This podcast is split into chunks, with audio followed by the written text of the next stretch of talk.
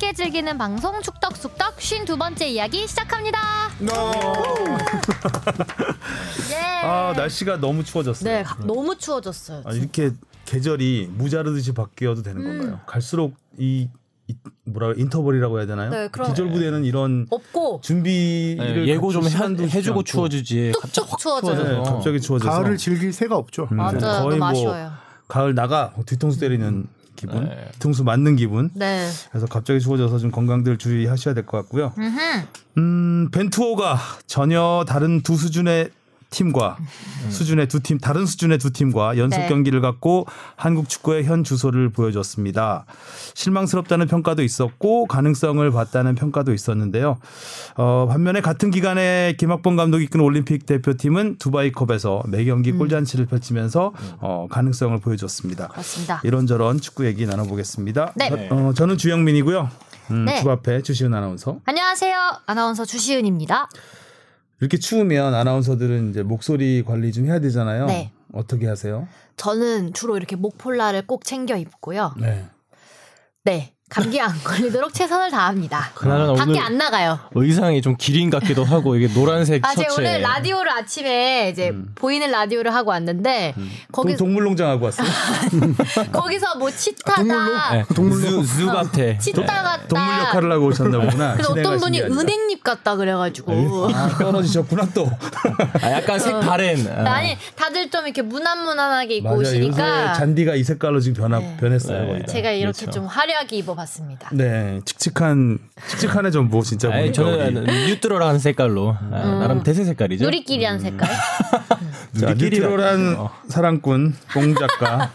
네, 여러분 날씨 추운데 감기 조심하시고. 음. 아우 저 집에 우풍이 심해갖고 미칠 것 같아요. 어. 이번에 원래 그 살던 원룸에 그 전기 매트는 없었는데 새로 샀어요. 그래서 그것 우리 때문에 좀 버티고 처음으로 있는데. 지금 캐시 후원 들어온 거 주자. 아 그럴까요? 100캐시 그래.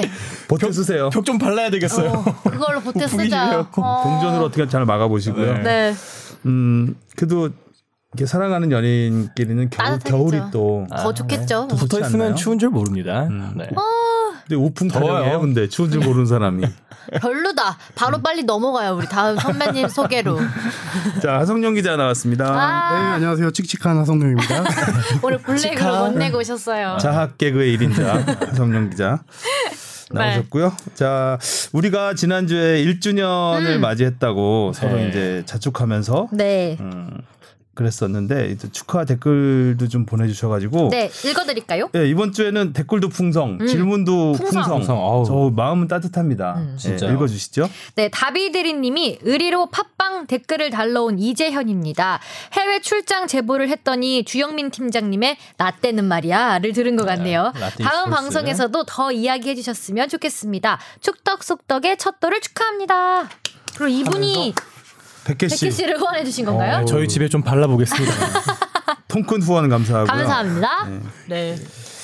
또 매- 재밌었잖아요. 또 있잖아요. 네, 매지션 몽키님이 진짜 익힐 줄 모르고 덕심 잔뜩 표출했는데 그대로 틈새 아재 개그가 있으세요. 연대 아님 아. 읽혀서 부끄러웠네요. 한편으론 무척 기뻤고요. 너무 주바페 타령만 휘몰이 장단으로 하면 쬐끔 눈꼴 싫어할 것 같아 소소한 궁금증 한 자락 던져봅니다. 뭐 같이 질문도 쭉 보내주셨어요. 네. 근데 뭔가 신박한 아재 개그 하나 해야 할 것 같은데 능력이 부족해서 떠오르지가 않네요. 그러니 조용히 가라앉겠습니다. 떠오르지 않으니 가라 앉겠다. 신박한 고대로에서 일단 했잖아요 하나. 네. 고대로 틈새로. 계속 하시네요. 일단 1주년을 축하드리면서 주영린 기자님을 위한 질문 세 줄 요약 입니다. 우리나라에서 비선출 지도자가 가불과 여부, 혹시 심판이나 기자 출신이 지도자로 가는 경우가 있는지, 그리고 두 번째, 비엘리트 출신이 지도자가 될 경우 경로 방법과 선수단 장악력에 비선출이란 요소가 실제로 영향을 끼치는지, 세 번째는 아재 개그 좋아요. 아, 이게 아재 개그 팬들이 많아지고 많아지고 있습니다. 있어요. 부담스럽네요 애리조나. 싹 넘어가야 되는 개그인데 라떼는 말이야. 라떼는 말이야. 방송 방송 다 듣고 끝난 다음에 또 웃으신 분도 계실 거예요. 맞아요.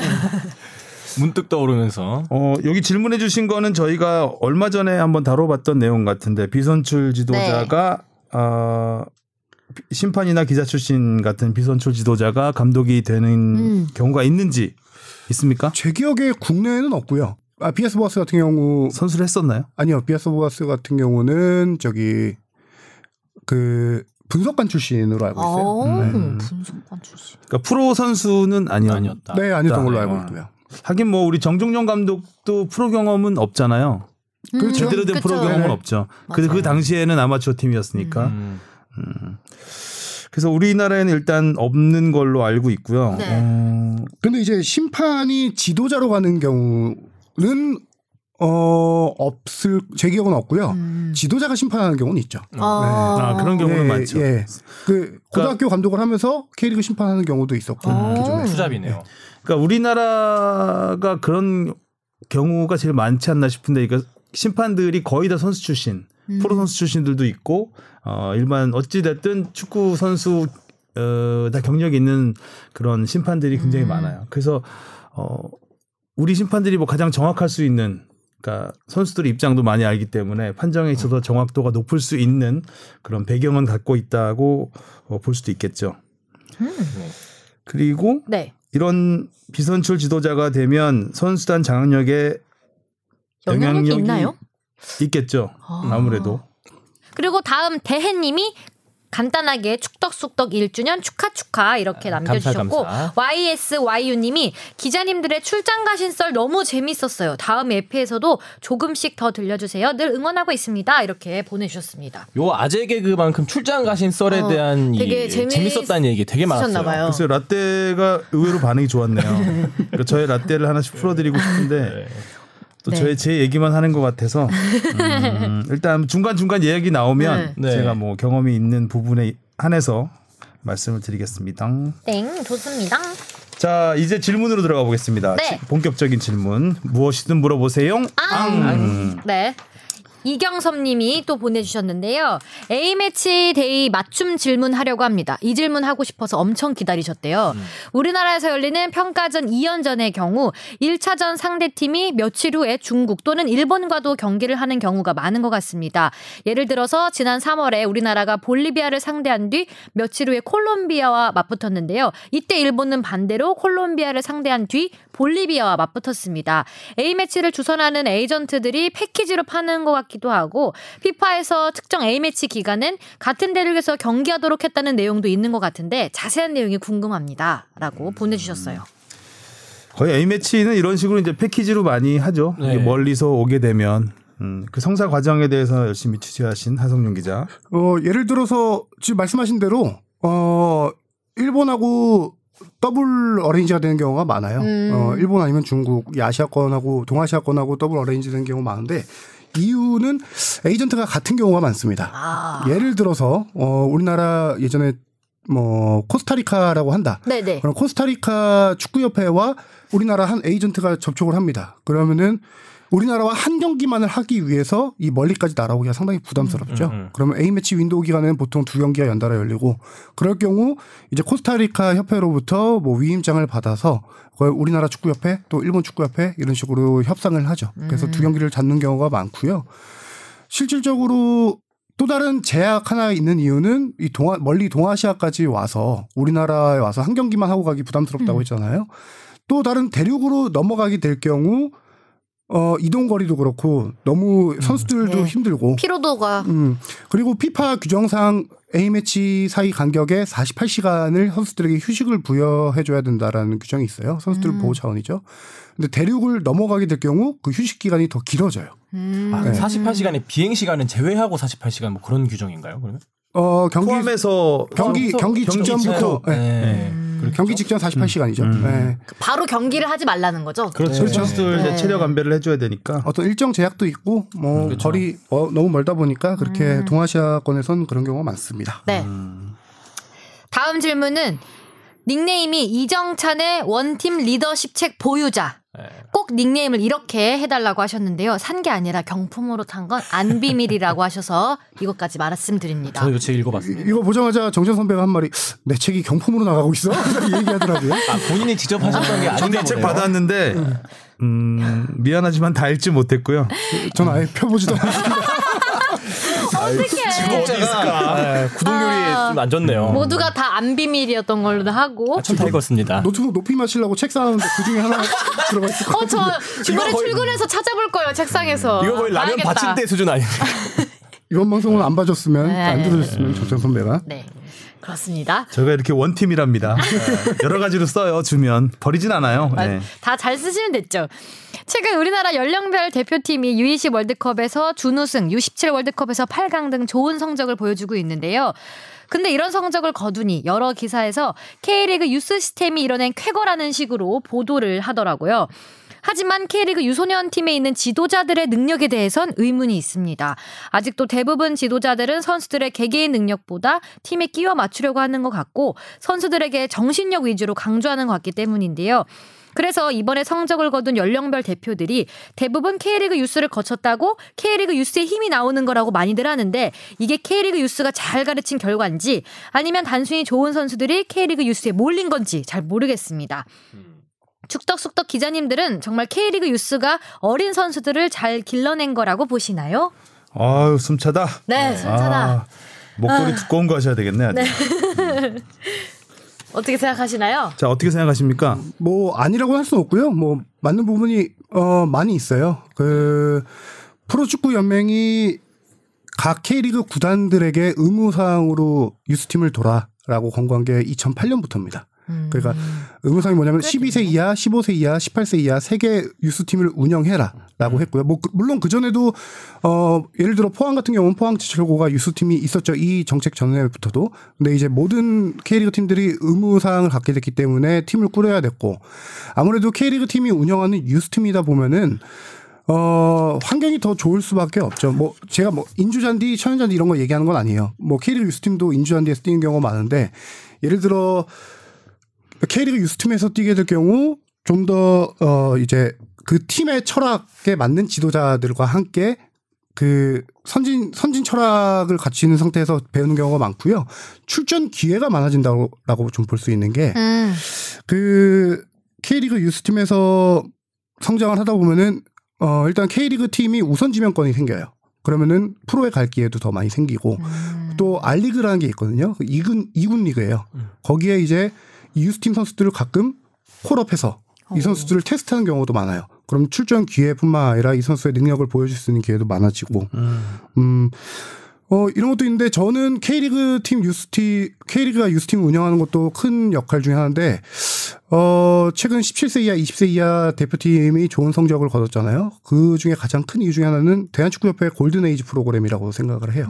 이게 2014년에 시작된 프로그램인데, 그전 같은 경우 는 이제 축구협회가 연령대별 상비군을 운영했어요. 연령별 대표팀이라고 해도 되죠. 근데 그 대표팀에 들어갈 수 있는 인원은 한계가 있잖아요. 어, 명수가 제한되어 있으니까. 근데 골든에이지 같은 경우는 어떤 지역, 광역, 영재 센터 해가지고 이렇게 세 분야로 나눠서 다양한 선수들이 다 원하면 참여할 수 있게를 해줘요. 지역 센터 같은 경우는. 음. 그러다 보니까 선수들이 지원을 해서 거기 안에서 대한축구협회 전임 지도자들이라든가 아니면은 대한축구협회에서 선발한 지도자들이 가서 선수들을 테스트할 기회가 많아지죠. 예전 같은 경우는 그냥 대회 나와서 대회 뛰는 모습밖에 볼 수가 없었어요. 근데 지금은 직접 훈련을 시켜보고 아. 지역에서 아 이 선수 괜찮다라고 하면 선발을 해요. 그럼 광역으로 가죠. 뭐 예를 들어 뭐 전남권 뭐 경남권 이런 식으로 광역으로 선수들이 레벨 업이 되는 거예요. 음. 그럼 그 안에서 또 대한축구협회 지도자가 직접 선수들 훈련시키면서 이 선수들 괜찮다 싶으면 또 영재 센터로 올려요. 이런 식으로 예전에 비해서 엄청 풀이 넓어졌어요. 유소년 풀이. 그 선수들이 자라나서 1세대가 지금 20세 이하 월드컵에 뛰었던 선수들이고 17세 이하 월드컵 선수들은 다 골든에이지 세대, 세대예요. 네. 음. 이렇게 연령별 대표팀 지도자도 이제 따로 양성을 하고 네. 또그 15세 팀들이 그대로 17세 팀으로 옮겨가고 이번에 김정수, 김정수 감독도 그랬고 정종용 감독도 그랬고 17세부터 해서 19세까지 갔던 음. 거고 이제 그런 식으로 해서 이제 계속해서 그 팀그 선수들을 지도하다 보니까 팀의 조직력은 확실히 좋아지죠. 좋아지고. 그래서 전체적인 이제 어 조직적으로 잘 그게 뭐 유스 시스템이 꾸려져 있으니까 굉장히 큰 도움이 되는 건 사실이죠. 음. 예. 네. 근데 이제 아, 이제 대한축구협회 예산도 진짜 많이 쓰고 있어요 유소년에 요새 지금 보면은 올해인가 지난해인가 기억이 안 나는데 전체 예산의 20%를 유소년 육성 음. 사업에 쓰고 있어요 160억을 쓰고 있거든요 2005년 5년에 24억이던 게 2019년에 160억으로 늘어났어요. 오, 많이 10년 동안에 늘었네요. 거의 뭐 10배. 그러니까 2002년 월드컵이 굉장히 큰 전환점이 그렇죠. 된 거죠. 네. 그러니까 한국 축구도 이런 식으로 시스템을 갖추고 지원, 지원을 하면 음. 어, 세계적인 경쟁력을 갖출 수 있다라는 걸 보여줬기 때문에 아, 그때부터 이제 선진 시스템을 많이 도입하고 많이 인프라를 갖추고 네. 아, 프로 시스템도 좀 더 촘촘하게 음. 에, 갖고 가면서 이제 강해지고 있다. 그것이 이제 아무래도 네. 요 청취자분께서 걱정하시는 거는 이제 좀 한, 뭐 쉽게 말하자면 지금 이제 유스 시스템에 있는 지도자들이 꼰대 아닌가 요런 생각을 좀 갖고 계신 것 같아요. 이제 U17이나 U20 월드컵에서 뭐 김정순 감독, 종정용 감독이 잘 했던 게 선수들이 개개인이 이제 실력을 뽐낼 수 있게 해줬고 지금 여기 사연에 써- 써주신 그 비디오목에서 나간 이 청주의 FCK의 박종현 감독님 음. 얘기도 이제 아직까지도 우리나라 국내에 있는 지도자들은 이제 건너 부린다고 뭐라는 경우가 되게 많다. 겁먹 부리고 있네 정말. 비디오 목. 건너시라니요. 네. 비디오 그거에. 대한 걱정이 좀 있으셔서 그랬던 거 아닌가. 음. 네. 그런 거죠. 그 이제 팀적으로는 그러니까 유스 시스템이 차근차근 음. 체계적으로 돼 있어서 팀으로는 이제 강한 모습을 보이면서 올라오고 있는데 이 선수들이 하나하나 프로로 개인적으로 갔을 때 에, 팀에 너무 적응하다 보니까 이 개인기를 어, 더 키우지 못하는 음. 어느 정도에서 어느 선에서 정체되는 팀 플레이를 하다가 이런 거에 대한 우려를 비디오 먹을 끌어들여서 지금 얘기를 한 거예요. 비디오 먹어 아니, 강조하는 거 들으셨어요? 보내주셨습니다. 네. 그 알겠습니다. 조회수 100만이 넘어갔어요. 아, 씩씩이님이 축하드립니다. 네. 패키지 잘 받으시고요. 다음은 닉네임이 굉장히 귀여우신 분이에요. 씩씩이님이 보내주셨는데요. 안녕하세요. 읽어주세요. 어? 안녕하세요. 축구장 전광판에 대해 궁금합니다. 안녕하세요. 축구 이렇게 해야 되는 거 아닌가요? 씩씩하게 읽으려면? 여자분이실 수도 안녕하세요. 있잖아요. 그거는 씩씩이가 아니라 건드린가요?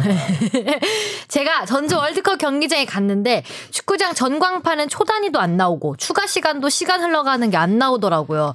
TV에서 볼 때 시간 표시랑 다르더라고요.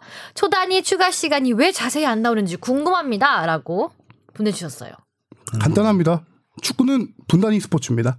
오, 아, 그렇네요. 추가 시간 지정될 때 4분 30초 지정하는 거 보셨어요? 아, 아니잖아요. 네. 그리고 골 넣을 때 기록할 때도 이 선수가 15분 30초에 넣었다 안 이러잖아요.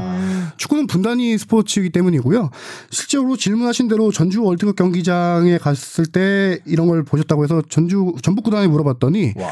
구단 전북 구단도 실제 경기장을 운영하는 월드컵 관리 공단이 있어요. 어. 공단에 물어봤더니 프로그램을 투입하고 구축을 하면 초단위로도 전광판이 가능하대요. 가능하죠. 근데 굳이 음. 비용을 들여서 그걸 할 필요가 있을까? 어, 그 축구는 90분 경기예요. 그러니까 이게 추가 시간을 주는 이유는 90분 이상을 하는 게 아니라 그러니까 플레이 시간을 90분으로 맞추기 위해서 이제 그 잉여 시간들을 모아다가 마지막에 더 90분을 할 수 있게 만들어 주는 거거든요. 그렇기 때문에 이 추가 시간에서도 또 추가 시간이 생길 수가 있잖아요. 네. 추가 시간 5분이 주어졌다고 해서 5분이 딱 끝난다고 바로 불- 불지 않아요. 않잖아요. 예. 또 추가 시간이 있으면 6분까지도 갈 수 있고 7분까지도 갈 수 있어요. 그렇기 때문에 추가 시간이 그러니까 이 정도 남았다고 이제 고객한 어, 관중들한테 편의를 관중과 선수들한테 알려주는 것이지 5분 뒤에 끝난다 이 뜻이 아니거든요. 그렇기 때문에 만약에 추가 시간이 전광판에 흘러가게 되면 오해의 소지가 생길 수 있죠. 아 넘었는데 왜 어, 계속해? 넘었는데 왜 안 부냐 아. 이럴 수도 있는 것이고 하기 때문에 이 중간 중간 끊어지는 게 많잖아요 축구는 그래서 구- 최소 최대한 90분을 맞추기 위해서 추가 시간을 주는 거기 때문에 이 추가 시간에서도 또 추가가 될 수 있다 그래서 어, 이 추가 시간을 흘려 알려주는 거는 사실상 큰 의미는 없다 음. 아, 저는 라고 얘기를 하는 거죠. 그게 조금 궁금했는데 이 TV에 그 시청할 때 나오는 화면이 있잖아요. 그 좌측 위 좌상단에 있는 그 시간 표시는 심판이랑 같은 건가요? 그냥 방송 보다가 PD가 지금 딱 시작해서 초시계를 트는 건가요? 아, 그건 아마 기계적으로 그 기계적으로 돼 있는 걸로 알고 있어요. 아. 같이 연동이 돼 있는 걸로. 음. 왜냐하면 축구 같은 경우는 굉장히 어떻게 보면 느슨하잖아요. 시간 네. 이 측정이 느슨하다고요. 그러니까 예를 들어서 13분 20초에 골을 넣으면 공식 기록으로는 14분에 골을 넣은 거거든요. 음. 그리고 90분이 넘어가면 사- 그러니까 정광판 시계가 멎은 다음에 추가 시간 5분이건 6분이건 전부 90분 골이에요. 아, 그 다음에는 기록상으로는. 기록상으로는. 그러니까 추가 시간은 몇 분 골 이거를 원칙적으로 하지 않아요. 하긴 축구는 시간이 중요한 건 네. 아니 몇 네. 분막 이런 게 아니니까. 근데 이제 농구 같은 거는 기록이 네. 굉장히 시간이 중요하죠. 네. 그렇기 때- 그거는 뭐 0.1초 만에 버저 어, 비터가 0.1초 차로 하기 때문에 그거는 완전히 연동을 시키거든요. 음. 그래서 연동이 아. 당연히 뭐 요즘 세대 연동이 안 돼 있겠습니까? 네. 별걸 다 의심하시네요, 공 작가님. 궁금했어요. 그리고 이승배님이 또 보내주셨는데요. 벤투 감독님의 전술과 선수 선발에 대해 아쉬운 점을 질문드리려고 합니다. 먼저 모든 경기에 어떠한 상대를 만나든 전반전 전술 및 선발은 변함이 없고 결과 또한 비슷합니다. 모험하지 않고 안정적인 경기 운영을 지향하다 보니 다른 팀들이 전력 분석하고 대비하기 쉬운 게 아닌가 생각됩니다. 그리고 저는 정말 특정 선수를 비하하거나 비난하고 싶지 않습니다만 황인범 선수의 장점을 전혀 모르겠습니다. 이번 레바논 경기도 중앙 미드필더에서의 창의적인 플레이나 공격적인 전진 패스 그리고 안정적인 볼키핑이 전혀 되지 않는 모습을 보였다고 생각합니다. 후반전에 황희찬 선수의 투입 후 훨씬 공격적이었다고 생각하는데요. 그런데도 벤투 감독님은 전반전이 더 나았다고 하시니 이해가 되지 않습니다. 네.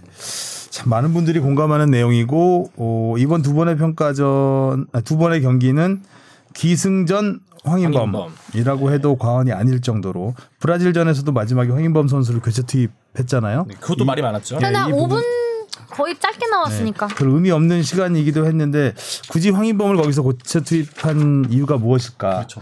팬심이었으면 이강인 넣어라 이렇게 생각을 했을 것 그, 같은데. 네. 차라리 뭐 브라질 개인기와 한번 맞붙어 볼 수 있는 브라질 같은 경우는 호드리구 같은 어린 선수도 이제 계속 출전 데뷔 기회를 주고 했잖아요. 근데 우리는 어좀 황인범 선수 많이 검증이 된 선수 카드 그리고 또 비판이 좀 있었던 카드를 끝까지 끝에 한번 쓱 내미는 이유가 나는 황인범을 포기할 수 없다라는 메시지를 전하는 거라는 생각도 들고요. 네. 음, 이 부분은 어, 같이 얘기해 네, 볼까요? 같이 우리 대표팀 얘기하면서 같이 예, 네. 같이 하면 될 것 같습니다. 자, 질문 댓글 어디로 달아주시면 되죠? FB 골뱅이 sbs.co.kr로 많이 보내주시면 됩니다. 음. 오늘은 바로 나왔네요. 안 까먹으시고. 아니야 원래 외우고 있어요. 아 진짜요? 네. 아, 자, 레바논 전부터 보겠습니다. 아, 답답했죠? 네. 아, 정말 실속 없는 빌드업. 많은 비판이 있었고 결과도 0대 0. 주바페는 네. 어떻게 봤어요? 레바논전? 저는 어 일단 두 번째 무관중이어서 그것도 참 음흠. 흥미로웠고요. 음. 약간 패스가 자꾸 끊긴다?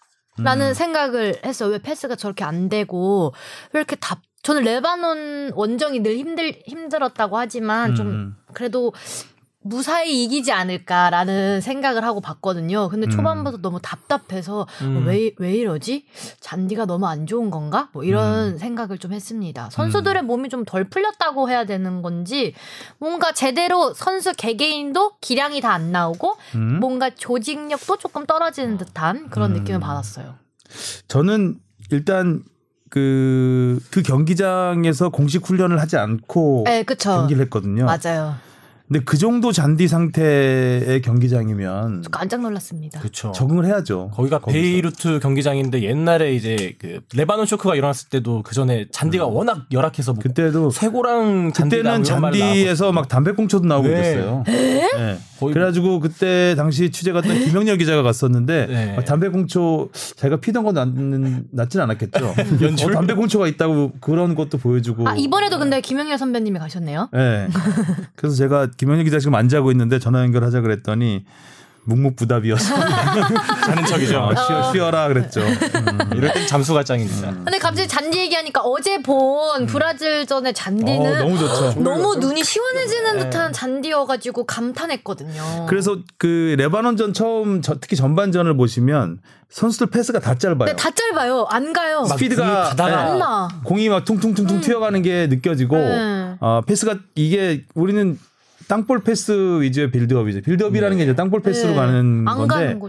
계속 그걸 고집하다 보니까 답답한 거죠. 그러니까 중 스피드가 느리니까 계속 수비수한테 공을 막히. 차단이 되니까 공이 끊길 수밖에 없는 것이고 그런 부분이 굉장히 좀 아, 근데 또 벤투 감독은 선수들 부상 때문에 안 했다고 하는데 아, 90분 뛰면 부상 안 생기나요? 어차피 90분 뛸 거면 미리 한번 뛰어보고 어, 어느 정도 적응 어느 정도 감을 좀 안 다음에 좀 패스 축구를 해야 되는데 그 부분에서 좀 준비가 부족했다는 생각이 좀 먼저 들었습니다. 근데 그렇게 잔디가 안 좋을 거라고는.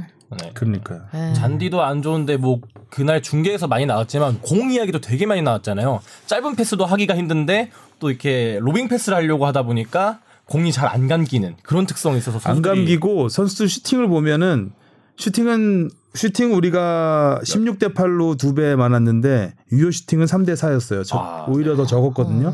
그러니까 슈팅할 때 이게 디딤발 이 되게 중요하잖아요. 그러니까 디딤발이니까 떡잔디니까 밀리잖아요, 계속. 음.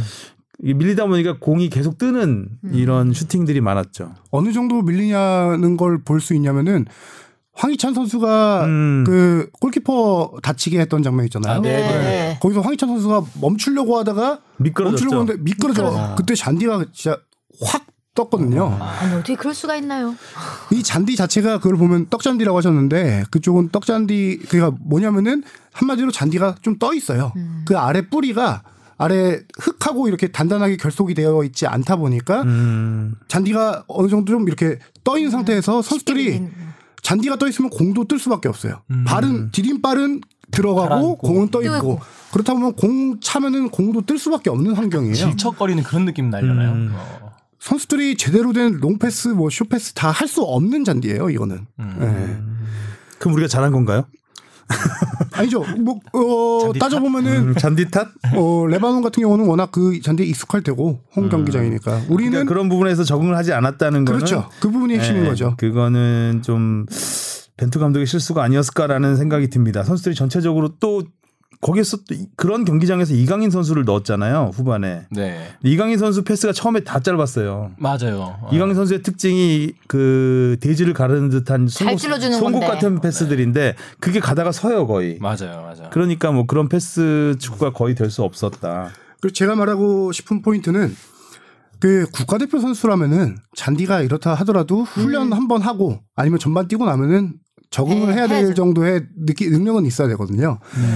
그런 의미에서 어 적응 훈련을 전날 하지 않았다. 음. 그거는 완벽한 패착이라고 저는 생각해요. 뭐 아까 말했다시피 선수들 근육을 거- 우려했다는데 국가대표잖아요. 그 정도 이 정도 어, 이런 잔디에서 했다고 나서 근육 부상을 우려한다. 뭐 전문가 입장에서 그렇게 볼 수 있겠지만 저는 이 부분 너무 아쉽고 만약에 훈련을 해서 잔디 상태를 미리 하루 전에 파악을 했다라고 하면 저는 벤투 감독님이 이것도 전술을 좀 바꿔야 되지 않았을까라는 생각을 해요. 그러니까 준비도 부족했고 대응도 부족했다. 아, 경기를 뛰어봤을 때 아 이거는 어, 이런 식의 빌드업은 안 먹히겠구나라는 걸 판단을 했으면 좀 더 다른 롱볼도 한번 구사를 해보고 뭐 그런 식으로 갔어야 되는데 그런 것이 잘 되지 않은, 않았던 경기였습니다. 음, 저는 아쉬웠던 게, 자, 말한 대로 잔디가 그런 상태다 보니까 드리블하기도 힘들고 아기자기한 패스하기가 안 되게 되고. 힘들어요. 아예 그러면은 이 잔디에 미리 적응을 하고 롱볼 축구를 생각을 했다면은 차라리 김신욱 선수를 선발 카드로 내보내는 것도 저는 괜찮지 않았을까라는 그 생각을. 했거든요. 헤딩. 음. 근데 그 부분에 대해서는 거의 준비를 안 한 것 같아요. 네. 왜냐하면 김진욱 선수가 꽤 이른 시간에 후반에 교체 투입됐는데도. 아, 그런 모습을 볼 수가 없었어요. 네. 오히려 김신욱 선수가 들어간 다음에 크로스가 더 안 나왔어요. 더안 나왔죠. 네. 네. 근데 이상하게 저번에도 한번 김신욱 선수 들어왔는데 크로스 더 줄지 않았었어요? 김신욱을 골키퍼- 안 쓰겠다는 또 골키퍼 의중을 보인 것인가? 그 경기도 청개구리 같네. 네, 그랬던 어. 것 같아요. 아. 음. 아무튼 그래서 이승배님 같은 그런 사연이 온 것 같아요. 이제 벤투 감독님의 자 이제 황인범 황인범 선수가 이제 도마 시험대 도마 위에 오를 시간인 것 같은데 너무 이름이 많이 언급돼서 사실 이 황인범 선수는 이 안타까워. 주시은 아나운서의 픽이기도 하거든요. 제가 이제 대전 시티즌에 있을 때 보고 왔었거든요. 음, 그때 이제 한참 잘해가지고 잘했죠. 자, 잘해요, 잘하는데 그때가 아시안 게임 이후였던 예, 거잖아요. 잘하는데 부쩍 욕을 많이 먹는 것 같아서 개인적으로 안타깝습니다. 낭창 낭창. 황인범 선수가 잘한다는 평가를 받는 이유 중에 하나도 그렇게 과감한 플레이, 네. 예, 겁없는 플레이를 하기 때문에요. 근데 그런 것들이 이제 먹혔거든요. 아시안 게임이나 이 평가전 초반에 먹혔는데 올해 들어서는 캐나다로 간 이후에 좀 뭔가 맞아요, 오히려. 변화가 있는 것 같은 느낌? 먼 곳에서 와서 그런지 음. 어, 뭔가 계속 예전과 달라요. 예, 기량이 잘 안 나오는 건지 음. 아니면 늘 피곤한 건지. 그리고 벤투 감독이 너무 믿는 경향이 있어서 거기에 대한 부담도 있는 것 같고 음. 어 자, 일단 기성용 선수가 빠진 다음에 그 자리에 황인범 선수를 쓰려고 몇 번 시도를 했었잖아요. 참 어려운 자리인 것 같아요. 네, 그, 그 자리 에서 황인, 황인범 선수가 계속 실수를 많이 했었거든요. 음. 그렇기 때문에 그런 거에 대한 그 심리적인 부담도 계속 쌓여가고 있었던 것 같아요. 제가 볼 때 기성용 선수의 대체를 황인범으로 쓴다라는 건 조금 안, 안 맞는 게 기성용 선수는 어떻게 보면 좀 전문 용어로 얘기하면 딥 라인 플레이메이커예요. 후방 음. 약간 중앙 수비 앞쪽에 그러니까 하프라인으로 치면은 뒤쪽에서 정확한 롱패스로 공격을 전개하는 또 방향 전개해주는 음. 이 정확한 패스가 있기 때문에 롱패스가 가능하기 때문에 가능한데 황인범 선수의 롱패스는 그 정도로 정확하진 않거든요. 네. 이 선수의 장점은 아까 말했듯이 몰고 들어가는 거예요. 공, 네, 공격적인 공격적인, 패스. 네, 네, 공격적인 맞아요. 성향이고 슈팅도 주특기는 잘 패스, 때렸는데. 패스보다는 몰고 들어가는 거예요. 네. 슈팅력도 있고. 근데 그 자리가 몰고 들어가기에는 좀 그렇죠. 어렵잖아요. 네, 수비를 해줘야 되는 자리이기 네. 때문에 그런 부담이 있는 것 네. 같고. 예, 일단 말씀하세요. 벤투 감독님한테 지난번에 우리가 축덕수덕에서도 한번 얘기했는데 네, 네. 왜 이렇게 황인범 네, 선수를 맞아요. 선발하냐라는 기자회견에서 질문이 나왔었어요. 명단 발표에서. 그때 벤투 감독님 답변을 다시 고씹어 보면은 이거는 설명하기에 너무 길다. 이 선수를 내가 왜 사용하는지. 하지만 한마디로 좀 짧게 얘기하면은 어 내가 원하는 미드필드 포지션에 이 선수를 다 쓸 수 있다라고 답을 했었어요. 한마디로 공격형 미드필더, 수비형 미드필더, 뭐 경기 상황에 따라서 필요한 적지적소에 쓸 수 있고 이 선수의 어떤 자기 벤투 감독이 생각하는 그 전환의 속도가 빠르다고 했거든요. 공격에서 수비 아니 수비에서 공격 뭐 전환 속도가 빠르다고 했는데 이 선수를 근데 요새 아시안 게임 같은 경우는 확실하게 이 선수 제 역할을 했죠. 워낙 김학범호에서 가장 뜬 선수기도 하고. 네. 근데 지금 그 레벨을 하나 올려서 대표팀 왔을 때 이 선수가 공격형과 수비형을 둘 다 쓴다라고 하지만 어느 하나에 특화된 게 없어요. 현재 볼 때 대표팀 와서는. 그 벤투 감독의 뭐 페르소나라고 해야 되나요? 자기의 전술의 가장 핵심적인 선수라고 하지만 이 선수를 계속 고집하면서 지금 벤투 감독이 점점 자기 그 어떤 함정에 빠지고 있는 게 아닌가라는 생각이 들어요. 그 벤투 감독이 가장 믿는 선수 두 명을 꼽으라고 하면 남태희와 황인범이잖아요. 이제 그 선수 남태희 선수도 지난 경기에서 부진했었고, 네. 근데 이두 선수를 처음에 선발로 내세웠을 때, 어 이게 될까라는 생각을 많이 했었어요. 근데 통계적으로 봐도 이두 어, 선수, 통계! 예, 통계 나왔다. 네. 어 패스 패스 숫자를 보면 음, 가장 많이 한 선수가 정우영, 정우영 선수 선수가. 62회를 했고요. 그다음에. 근데 사실 황인범 정우영과 황인범이 이게 거의 비슷- 비슷한 예, 비슷한 게 위치에 서는 있잖아요. 선수거든요. 이렇게 차이 나요. 근데 황인범 선수는 22회 3분의 1 정도 밖에 아. 하지 못했어요. 어, 또 남태희 선수도 26. 26회. 그래서 훌륭하진 않았고 또 황인범 선수는 침투 패스가 하나도 없었다. 음. 사실 황인범 선수가 기성용을 대체하기 위해서는 그런 침투가 네. 있어야 되는데 네. 침투가 X다. 음. 음. 자 다음 페이지. 다음 페이지. 어, 이건 전진 패스 네, 랭킹. 전진 패스에서도 황인범 선수는 한 번 시도해서 한 그거마저 번. 실패를 했었고 이것도 정우영 선수가 제일 많네요. 정우영 선수 제일 많고 김민재 선수 또. 네, 김민재 선수는 그 최종 수비수지만 앞으로 찔러주는 패스가 또 아주 네. 잘하잖아요. 어제도 잘했던 것 같아요. 돌파도 잘하고 아주 그 역시 김민재 선수는 월드 클래스가. 아. 될수 있다는 걸 이번 두 경기에서 보여준 것 같아요. 음, 음. 잘해. 아까 근데 저는 음. 뭐 수비는 크게 걱정이 안, 안 되는 것 같아요. 전 경기 볼 음. 때. 여기 수비 뒤에는 참 뭔가 미- 김민재 선수도 있고 뭐 이렇게 다 든든하다. 음. 김영건 선수도 늘 뭔가 기본 이상을 해주시는 것 같고 그렇죠. 뒤에 수비는 참 든든한데 이제 그 위부터가 잘 안 되는 것 같아서 너무 아쉬워요. 사실 뭐 레바논전을 보고 우리 수비를 얘기 수비의 뭐 수준을 얘기하기는 음. 음. 뭐좀 미흡한 상대죠 네. 레- 레바논이. 어, 근데 이제 김민재 선수 같은 경우는 굉장히 공격 가담을 또 네. 열심히 네, 잘- 어, 순간순간 앞에까지 올라와서 음. 빠르잖아요. 그렇게 해줄 수 있는 건 이제 김영건 선수가 뒤에서 뒤에서 잘 있으니까. 받쳐주기 때문이고, 어, 근데 전체적으로 보면 점유율이 7대 3이었으니까, 그러니까 우리가 공격을 사실 이렇게 해서는 안 되는 경기였다. 음. 결과가 이렇게 나오면 안 되는 음. 경기였다. 손흥민 선수가 하도 볼 배급이 안 되다 보니까 레바논전도 또 중앙까지 계속 내려오잖아요. 수비하러 내려와요. 손흥민 선수. 진짜 경기가 안 될 때 나오는 장면이거든요. 그렇죠.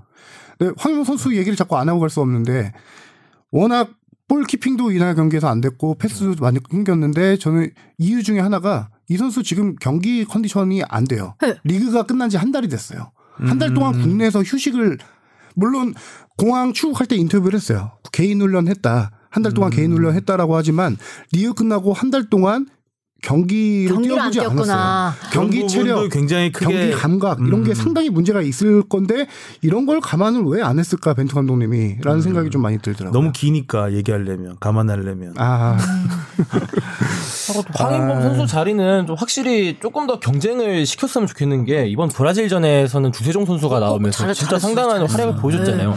인생 경기라고 사람들이. 자연스럽게 브라질 경기 넘어가는 거예요. 아니 아니 아니요. 레바논 얘기 더 해도 되겠 아니, 남태희 선수 얘기도 좀 잠깐 네. 남태희 선수도 남태희 선수는 어떻게 보세요? 남태희 선수가 저는 남태희 선수가 선발 명단에 들었을 때 우리가 막 어, 남태희 선수가 돌아왔다 이러면서 뭔가 기대를 했던 게 있는데 그 기대치에는 예전 조금 예전의 모습이 아닌 거. 못 미치는 것 같아요. 음. 시간이 걸릴 것 같아요. 눈에 안 띄어요. 왜냐하면 복귀한 지도 오래되지 않았고 얼마 안 됐고 하기 때문에 지금 굉장히 중요한 자리잖아요. 황인범 네. 남태가 이렇게 중앙에서 일렬로 있어야 되는 자리인데 이 두 선수가 패스도 이렇게 횟수도 많지 않고 어, 기여도 공격 기여도가 낮아지면 당연히 손흥민 선수는 힘들어지죠.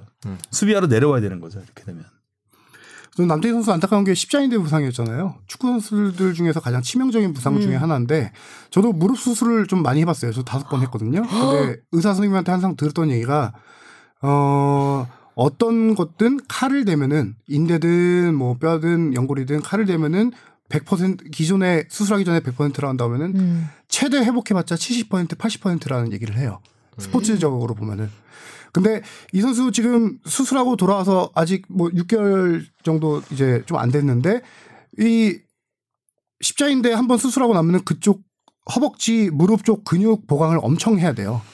그러기 위해서는 시간이 정- 정말 많이 필요하거든요. 음. 제그 수술로 감각된 그 30%를 이제 힘을 근육으로 보완해야 되고 이걸 다시 경기 체력을 회복하고 아. 경기력을 회복하는데 이 십자인대는 좀 오래 오래 걸리거든요. 그래서 저는 음. 아직 조금 남태희 선수는 정상 기량을 회복하려면은 시간이 걸리고 특히 이 선수는 가장 특징 중에 하나가 뭐 통통 튀는 드리블 뭐공 접고 들어가는 거 이런 거잖아요. 그런 거에서 상당히 무릎 부하가 많이 생기는 스타일이거든요. 아. 순간적인 방향 전환으로 시간이 좀 그리고 아마. 트라우마도 있을 수도 있어요. 그 이 십자인대가 나가는 경우 지난번에 남태희 선수도 그랬지만 누가 부, 누가 부상 부딪, 부딪혀서 나는 게 아니라 스스로 나는 네, 거거든요. 네. 발을 잘못 디딘다거나 그때 갑자기 그렇게 그때 뚝 소리가 나요. 네.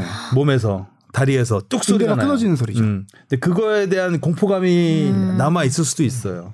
아직까지 예, 그걸 회복도 다 안 됐는데. 본인도 얼마나 답답하겠어요. 대표적으로 혼자 십자인대 끊어진 케이스가 이동국 선수. K리그 월드컵, 월드컵 바로 월드컵 앞두고, 앞두고 네, 머리 혼자 노랗게 뛰다가 물들인 상태에서 힘내세요. 남태희 선수는 이제 뭐 폼이 더 올라야 되는 것도 있긴 한데 저는 기성용 선수의 부재가 드러나는 게 아닌가 싶기도 해요. 그러니까 남태희 선수가 한창 잘했을 때가 아시안컵 가기 전에 기성용 선수가 있을 때였거든요. 그래서 뒤에서 기성용 선수가 수, 뭐 경기 조율도 해주고 수비도 해주고 패스도 다 찔러주니까 본인이 할 수 있는 걸 그냥 맘 놓고 했으면 됐는데 이제 이제 기성용 선수가 사라지니까 황인범 선수도 그렇고 남태희 선수도 그렇고 그 본인의 갖고 있던 이 기량 이상을 해줘야 되는 것 같아서 거기서 이제 또 그런 부담이 속이 크- 크죠. 그대로 음. 보여지는 거 아닌가 싶기도 해요. 뭐 자연스럽게 넘어가면 저는 기성용 선수의 부재가 많이 아쉬운 사람 중에 한 명이긴 한데 이름이 똑같아서 저 되게 애정해요. 이름이 똑같아서. 근데 기성용 선수의 아- 없는 아쉬움을 성룡이는 성룡이 리포트를 많이 했어요. 아 그래요? 엄, 네. 아, 실제로 그래. 애정 담아서 네, 제가 담아서. 저기 예, 기성용 신문사 전담 하성룡 예, 신문사 있을 때 이름이 같다는 이유로 기성용 선수 전담 취재를 한 5, 6년 했어요. 오. 그래서 되게 덕력. 뭐 아니 뭐 꿈. 그건 번외 얘기고 하여튼 저는 어제 브라질전에서는 그 기성용 선수의 아쉬움을 주세윤 선수가 되게 많이 전 달래줘서 경기였다고 생각을 해요. 눈에 띈 선수였던 것 같아요. 음. 자 이제 브라질전으로 넘어가 볼까요? 봐요. 네. 어 브라질전에서 가장 큰 변화라고 한다면 이제 남태희, 황인범 대신 네. 그 남태희 자리에 이재성 선수가 들어갔고 네. 황인범 자리에 주세종 주세종 선수가 선수. 들어갔습니다. 네. 어, 두 선수가 아주 눈에 띄었어요. 네. 진짜. 특히 주세종 선수는 이렇게 사이드로 중앙에서 음. 뿌려주는 패스들이 정말 좋던데요? 어 롱 기성용을. 보는 것 같은 패스들도 네네. 꽤 많이 정말 나왔어요. 많았죠. 롱 패스가 네. 좋던데요? 브라질이 우리나라한테 했는 게 우리나라가 상대방이 이 밀집 수비를 파훼했을 때 나와야 되는 그런 패턴이라고 생각을 하거든요. 음. 이 이제 브라질이 이제 전에 훈련하는 모습을 좀 보니까 그 훈련을 많이 하더라고요. 이게 442 전형으로 그 인조 인간이라 해야 되나 뭐라 해야 되지? 그 뭐 세워놓고 하는 그걸, 거? 그걸 세워놓고 음. 빌드업을 한 다음에 빠르게 방향 전환 패스를 한번 넣어주고 바로 크로스를 한 다음에 빠르더라. 슈팅을 하는 그런 패턴을 계속해서 연습을 하는데 기성용 선수가 과거에 우리 방향 전환 패스를 진짜 기가 막히게 해줬었잖아요. 그렇기 때문에 밀집 수비가 좀 더 파헤쳐졌던 게 있었는데 이날 딱 그 주세종 선수가 그 몫을 어느 정도 해줬지 않았나. 제가 기성용 선수 기사 쓸 때 가장 많이 썼던 표현 중에 하나가 조금 뭐 식상하긴 한데 자로 잰 듯한 패스, 대지를 가르는 패스 이런 거 기사를 많이 썼거든요. 어제 그런 장면이 네, 많이 나왔어요. 네. 졌지만 굉장히 재밌게 봤어요. 그 음. 잔디도 너무 눈이 시원했고 일단 축구를 할 수 있는 네. 훨씬 좋은 환경에서 했고 상대 팀도 너무 수위 네. 높으니까 또 상대 팀 선수들이 정상적으로 이 공격을 해오고 그 뒷공간을 비워주니까 우리도 공간이 나는 네. 것이고 그래서 우리도 빠른 어또 축구. 좀 벤투가 용감하다고 생각한 게 맞불을 놨잖아요 네. 공격 축구로 공격 축구로. 그러다가 이제 세 골을 얻어맞고 말았지만 그렇지만 재밌었잖아요. 경기는 만약에 경기는 아기자기하고 재미있었어. 수비만 했으면 또 너무 답답했을 것 같고. 이기기 위해서는 이제 우리가 그렇게 하면 안 된다라는 걸 음. 깨달은 경기였다라는. 저는, 저는 그냥 한마디로 정리하면 젖잘싸가 될 뻔했던 경기라고 음. 봐야죠. 그럴 될 뻔했는데 후반 막판에 이뭐 교체 카드라든가 전술 변화 상대형의 젖잘싸라는 표현을 쓰면 안 된다고 생각하고요, 음. 저는. 될 뻔했던 그러니까 경기. 우리가 젖잘싸만 하면 3패잖아요. 어디 나가면. 어, 그러니까 이겨야 되는 그러니까 뭔가 상대에 대한 대응책을 좀 더 보여줬어야 되지 않나라는 생각이 좀 들었어요. 음. 좀더 수비를 안정화시키면서 우리가 뭐 슈팅도 많이 하고 이번에 보면 슈팅 수가 우리가 13, 브라질이 15. 오 비슷비슷했어요.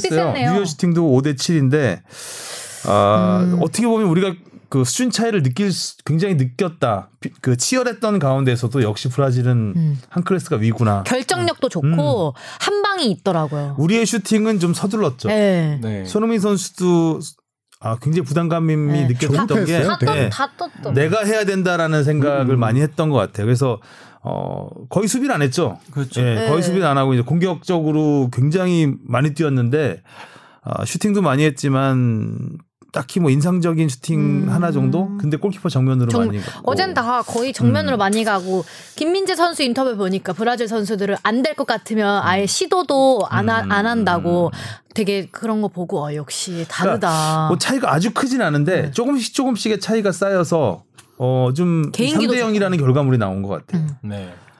거- 거기서 쿠티뉴 존이라고 하니까 넣고 네.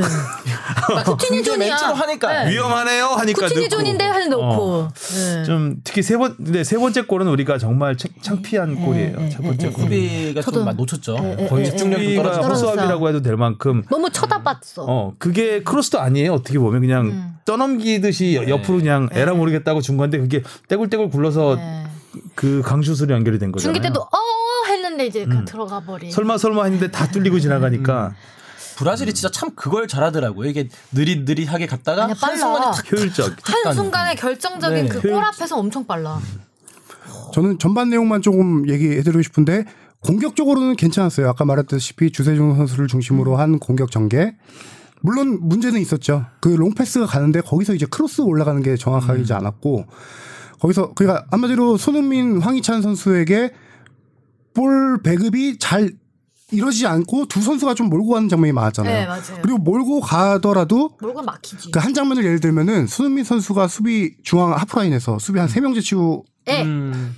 돌파하던 장면 있잖아요. 옆에 이지성 선수 달리. 옆에 있었죠. 이재성 선수가 있었는데 그 움직임이 저는 되게 아쉬워요. 가, 가다 멈추고 그 상황에서. 어, 저희 토트넘 경기나 아니면 좀 뭐 브라질 예를 들면 그 선수들의 선수들이 공간을 더 만들어줘서 네. 패스할 수 있는 만, 그 루트를 만들어줘야 되는데 손흥민 선수가 드리블을 하면서 수비수 3명이 달려왔어요. 3명인가 맞아요. 4명이 달려붙었잖아요. 그럼 측면에 공간이 비어있는데 이재성 선수가 그를 측면으로 파고들지 않고 중앙으로 같이 들어왔어요. 그런 움직임들이 저는 되게 그중 타이밍을 놓쳤죠. 네. 그렇죠. 손흥민 선수가 찔러줄 딱 찔러줘야 되는 타이밍인데 거기서 안으로 들어오니까 옆으로 쭉 이렇게 넓게 벌리고 나가야 되거든요. 거기 좀 벌려져 있었는데 네. 공간이. 그러니까 브라질 선수는 선수들 보면 왜 우리가 패스할 때 올려서 그 자리에 있었으면 저걸 봤는데 이런 것들이 있는데 브라질 선수들은 늘 약간 그 자리에 늘 다 잠깐 적재적소에 배치가 돼 있잖아요. 있잖아요. 그 화면에서 공이 딱 사라져. 네. 사라지면 저게 누가 잡을까 하면은 항상 그 브라질이 잡아. 선수들이 있어요. 근데 약간 그런 장면들이 좀 아쉬운 것 같아요. 저도 이래서 벤투호의 가장 아쉬운 게 그건 것 위치가 같아요. 중요한데. 그러니까 빌드업은 알겠어요. 빌드업을 하려고 하는 건 알겠는데 그럼. 뭐야 득점 루트는 뭐야 이렇게 되는 것 같아요. 패턴은 어떻게 되는 거지? 그런 의문점이 계속 생겨나는 것 같아요. 일단 너무 재밌었어 어제. 뭐 전반 정말 재밌었죠. 움직임이 근데 안 짜여진 것 같은. 공격은 그런 정도 조금 아쉬움이 있다고 하는데 네. 저는 이제 수비에 아쉬움을 좀 많이 느꼈는데 선수에 대한 아쉬움보다 벤투 감독님의 전술 운영이 좀 아쉬워요. 뭐냐면은 브라질 경기 초반부터 딱 전술 다 보였잖아요. 왼쪽 쿠티뉴가 네. 왼쪽 측면 공격수로 선발 출전 그쪽 포지션을 했지만 쿠티뉴에게는 사실상 free role을 줬어요 이 선에서 쿠티뉴 왔다 갔다 하고 네. 오히려 쿠티뉴가 미끼처럼 활용 되고 로디. 그 왼쪽 측면 공격수 로디가 거의 왼쪽 윙어처럼 많이 올라갔잖아요. 올라와요. 브라질 공격의 전후반 통계 보면 브라질 공격의 42%인가가 왼쪽 측면으로 이루어졌어요. 그리고 중앙이 30몇 퍼센트고 오른쪽이 20몇 퍼센트예요. 그 왼쪽 측면 수비수가 그 정도까지 오버래핑하고 쿠티뉴가 중간에서 흔들어주고 그 첫 골 넣은 선수 이름 뭐였죠? 첫골 파케타. 파케타. 파케타 밀란. 선수가 그 중앙 미드필더였지만 사실상 섀도우 스- 스트라이커처럼 섰어요. 공격이 하프로 아, 딱 절반 나눠놓고 보면 왼쪽 공격에 치중됐는데 벤투 감독이 전, 전반에 어떤 그거에 대한 대응을 전혀 하지 못했어요. 자꾸 뚫렸죠. 그렇죠. 김문환 선수가 혼자 상당히 거기서 버거워하고 있고 힘들었어. 황희찬 선수 특성상 안, 안 가담. 수비 가담을 크게 많이 아, 하지 안 않는 하죠. 선수예요. 거기서 전반에 그렇게 고- 구멍이 보였다라고 하면은 벤투 감독이 즉각적으로 그걸 대응을 했어야 되는데 음. 전반 내내 전혀 전술 대응이 없었어요. 김문환 선수 혼자 엄청 어제 많이 고생했죠. level up 했잖아요. 그래서 그래서 황희찬, 김문환 라인인데 배웠다. 거기가 네. 네. level up. 네, 김문환 선수. 고생 많이 했죠. 그 저도 그 경기 보면서 아쉬웠던 게 그거였더라고. 딱 떠오른 게 손흥민 선수랑 황희찬 선수를 좀 스위칭 해보는 것도 어떨까. 손흥민 선수가 이 로지가 많이 나오니까 손흥민 선수가 뒷공간에 파고들 수도 있고 그리고 비교적 황희찬 선수보다는 수비적 능력이 훨씬 음, 좋기 때문에 이렇게. 뭐 잠깐 바꿔보는 것도 어땠을까 이런 생각이 들더라고요. 그 저는 선수 구성 아쉬움도 조금 드는 게. 쿠티뉴 같이 프리롤을 하는 선수들은 어 이런 말하기 그렇지만 담가야 돼요. 적극적으로 적극적으로 푹 담가야죠. 네. 그 선수가 많이 움직이지 못하게 담가야 되는데 맨투맨으로 막. 그렇죠. 친척돼야죠. 네. 아, 지쳐. 이정창 기자 그냥 전담 마크를 해야 돼요. 전담 마크를 해야 돼요. 우리나라 예전에 별명이 진공 청소기 김남민 선수가 그런 거 상당히 잘했었고 예전에 아, 맞아, 맞아, 맞아. 그러니까 보이지 상대를 좀 않는 파울. 짜증나게 네. 해야 되는 거죠. 많이 짜증나게 하는 선수. 그렇죠. 예전으로 쭉 개보면은 수비형 미드필더에서 약간 그런 그러네. 스타일이 김남민 선수 있고 뭐 김정우 선수도 수비형 미드필더 네, 할때 김정우 잘했고 선수. K리그로 보면 저는 전북의 신형민 선수가 그런 플레이를 가장 잘하는데 이런 경우 상대 에이스 한 명을 묶어줄 수 있는 자원, 수비형 전문 수비형 미드필더 자원이 지금 대표팀 찾아보면은 정우영 선수인데 이 선수의 특징은 또 그런 그런 수비는 아니에요. 이 선수의 장점은 킥이거든요. 근데 어제 그런 주세종, 정우영 둘 다 킥이 좋은 선수로 중원을 더블 볼란치를 구성했다는 것 이게 쿠티뉴에 대한 대응이 잘 안 되지 않았나라는 생각이 들어요. 쿠티뉴한테 좀만 더 질척됐어도 쿠티뉴가 참그 만- 바르셀로나에서는 몸값 못한다고 그렇죠. 그렇게 욕을 먹었는데 한국 와서 힐링했어. 어제 몸값 잘했어요. 네. 어우, 네. 날라다니더라고요. 아 어제 근데 좀 이렇게 자책골 한번 넣어줬으면 좋았을 텐데. 아, 그러니까 네. 몸값 했어요. 그러니까. 본인이 웃더라고. 아, 그 웃었잖아요. 깜놀해서. 깜놀해서. 아, 거기서 넣어줬으면 몸값 한번 더 해줬을 텐데. 아쉽죠? 그리고 슈팅 훈련할 때도 경기 전에 딴 선수들은 일반적인 슈팅 훈련하는데 쿠티뉴는 딴 거 안 했대요. 어제 경기 전에 딱 그 존에서 쿠티뉴 존에서 쿠티뉴 프리킥만 존에서만? 아, 슈팅 연습을. 그 전에서 또 황의조 선수 반칙, 황의조의 반칙. 그렇죠. 황의조가 뒤에서 백태클 약간 했죠. 어제 좀 정말 아쉬웠던 선수는 황, 황의조 너무 선수였던 것 고립되어. 있었던 것 같아요. 고립되는. 근데 그거를 스. 스스로 헤쳐 나가지 못하면 계속 그렇게 상대가 강팀을 만나면 고립될 수밖에 없는 거잖아요. 어제는 너무 슈팅이 하나도 없었어요. 어제. 네. 아니 최전방 스트라이커라서 거기 있는 건 알겠는데 거기까지 못 오면 그래도 내려와. 보르도에서 이제 좀 뭔가 만들어서 하는 걸 연습했는데 왜 국대에 와서는 그 그러니까 보르도에서는 이제 이선에 있는 경우가 많기 때문에 중거리슛 타이밍을 잡을 수 있지만 여기는 최전방에 있어서 그 그리로 볼이 투입되지 않으면 네. 잡- 쉽지가 않죠. 쉽지가 않잖아요. 자기가 자기가 스스로 공간을 만들어내서 음. 잡아서 가야 되는데 그 부분이 안 되는 것 같아요. 황희조 선수가. 아쉬웠어요 음. 어제도 아 너무 이렇게 언급이 안 되잖아요 중계할 때 그럼 그만큼 그쪽으로 공이 안 간다는 언급 가장 많이 된. 게 그 쿠티뉴한테 파울한 거였을 거예요. 그렇죠. 그래도 재밌었어요. 어제 그래도 좀 아쉬웠어도 눈에 띄는 선수들이 있었잖아요. 주세종 선수도 엄청 잘하고. 김민재 선수 아주 김민재 선수 돋보였고. 선수 어제 김민재 어제 그 선수. 미사일 송구론 송구 아니고 미사일 패스 네. 후방에서 이렇게 찔러준 이렇게 찔러져가지고. 아니 낮게 깔려서 쭉 가는 패스. 어우 저는 그 정도는 최근 축구에서도 어, 전 세계를 통틀어서 또 그런 패스 보기 힘들어요. 수비수가. 민재 진짜 잘해. 그러니까 오히려 그 기성용 선수의 부재를 김민재 선수한테 채우는 것 같은 느낌도 들었어요. 놀라운 게 그 브라질 공격수들한테 스피드가 안 뒤지더라고요. 네. 네, 안 네, 스피드가 따라가더라고요. 몸싸움이야 워낙 안 돼. 아주 우리나라가 잘해. 그런 강팀을 만나면 가장 어려운 게 한국 공격수들이 상대 수비수보다 느리기 때문이거든요. 우리 수비수는 상대 공격수보다 느리고. 음, 근데 수비 빨라요. 수가 그렇게 따라붙는 스타일의 유형은 거의 없었던 것 같아요. 야무지게 협력 생겼어. 수비, 네. 항상 협력 수비로 그런 팀들을 막아왔는데 음, 잘해요. 1대1로 막을 수 있- 있는 거의 반다이크 같은 너무 과장된 걸 수도 있겠지만 그런 느낌이 들 아시아 정도로 반다이크 정도로. 음. 어, 어, 굉장히 훌륭했던 경기력을 보여줬어요. 어제 경기 뭐 그런 얘기도 많았어요. 유럽의 반에 반다이크로 하죠 그러면. 아니 근데 실질적으로 그 김민재 선수의 그 패스 송구 패스 있잖아요. 반다이크가 그게 살라나 마네한테 찔러준 패스 중에 하나예요. 음, 네. 음, 음. 어제 경기를 보면은 유럽 쇼케이스라는 느낌이 좀 들었어요. 브라질이다 보니까 워낙 스카우트들도 많이 많이 왔다고 또 그러더라고요. 거고 그 선수 이제 김민재 선수 워낙 EPL 얘기 지금 링크 많이 얘기 나오잖아요. 아. 눈에 진짜 띄었을 것 같아요. 그랬을 것 같아. 저는 음. 충분히 몇 년 안에 유럽 네, 빅리그 갈것 진출을 할 수 있을 거라고 저는 생각해요. 저는 또 국뽕으로서 참 좋은 게 이 대한민국 원래 축구의 고질적인 문제가 중앙 수비수 문제도 되게 많이 떠올랐었거든요. 근데 향후 거의 한 10년 이상을 책임져 줄 수 있는 중앙 수비수가 나와서 너무나도 행복합니다. 진짜.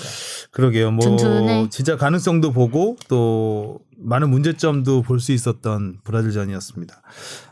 교체 얘기를 안 해볼 수가 없잖아요. 아 사실 그렇군요. 또 교체. 기승전 황인범으로 끝나야 되겠죠. 나상호 선수도 나와야 되겠죠?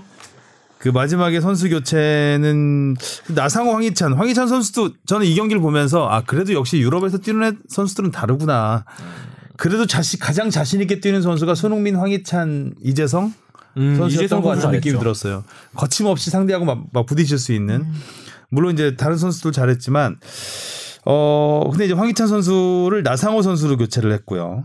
그 다음에 뭐 권창훈 이재성은 충분히 이해가 가는 음, 교체고 그다음 황인범 주세종 이 황인범 주세종 교체를 두고 좀 많은 비난이 좀 있는 것 같아요. 가장 또 가장 비교가 될 수 있는 게 브라질은 호드리구를 이렇게 꺼내줬는데 음. 왜 우리는 또 믿을 썼던 카드인 황인범을 내놓느냐 음. 이런 얘기죠. 그런 측면에서 보면은 저는 이제 이렇게 볼 수 있는데 벤투 감독님의 의중이 교체 카드에서도 좀 왔다 갔다 했다는 느낌이 드는 게 무엇을 위한 교체인가? 네, 네. 음. 그렇죠.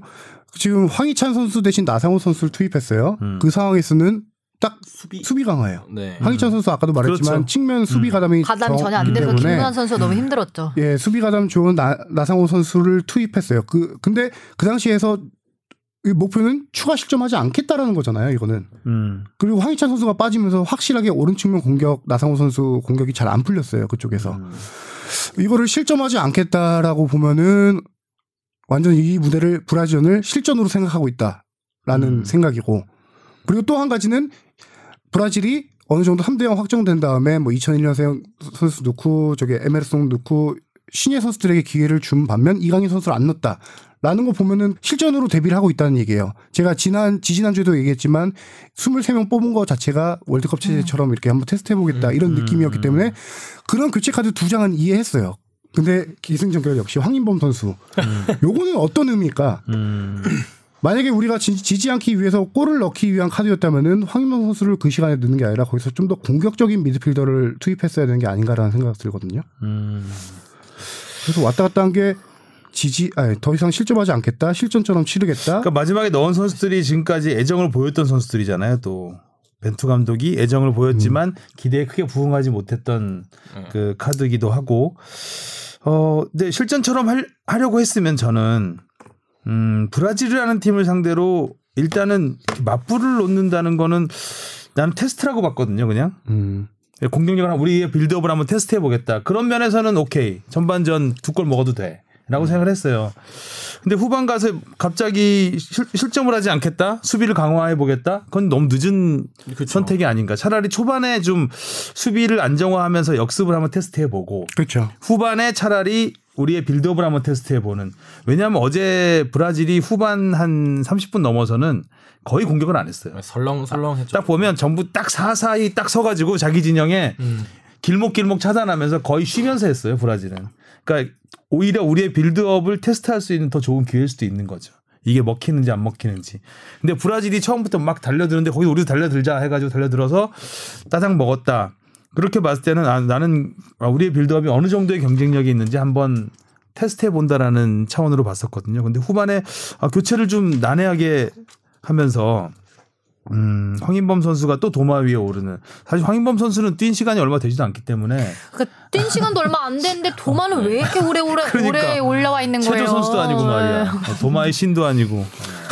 아니 근데 이렇게 짧게 짧게 들어갔는데도 그렇게 욕을 먹으니. 그러니까 황인범 어제 사실 선수도 욕하기도 뭐한 시간인데. 그렇죠. 아, 계속 좀 위축될 수밖에 없는 좀 계속 분위기로 가고 있는 것 같은 느낌이 네. 듭니다. 또 황인범이야. 약간 이게 그러니까요. 이미 이제 팬들의 뇌리에 너무 강하게 아 있어서. 장현수 선수 없어지니까 가니까 또 황인범 선수가 장현수 선수 이제 힘드니까 빼줬을 텐데 이거를 또. 아니 장래가 정말 촉망되는 선수잖아요. 이제 그쵸. 잘 키워서 좀 네.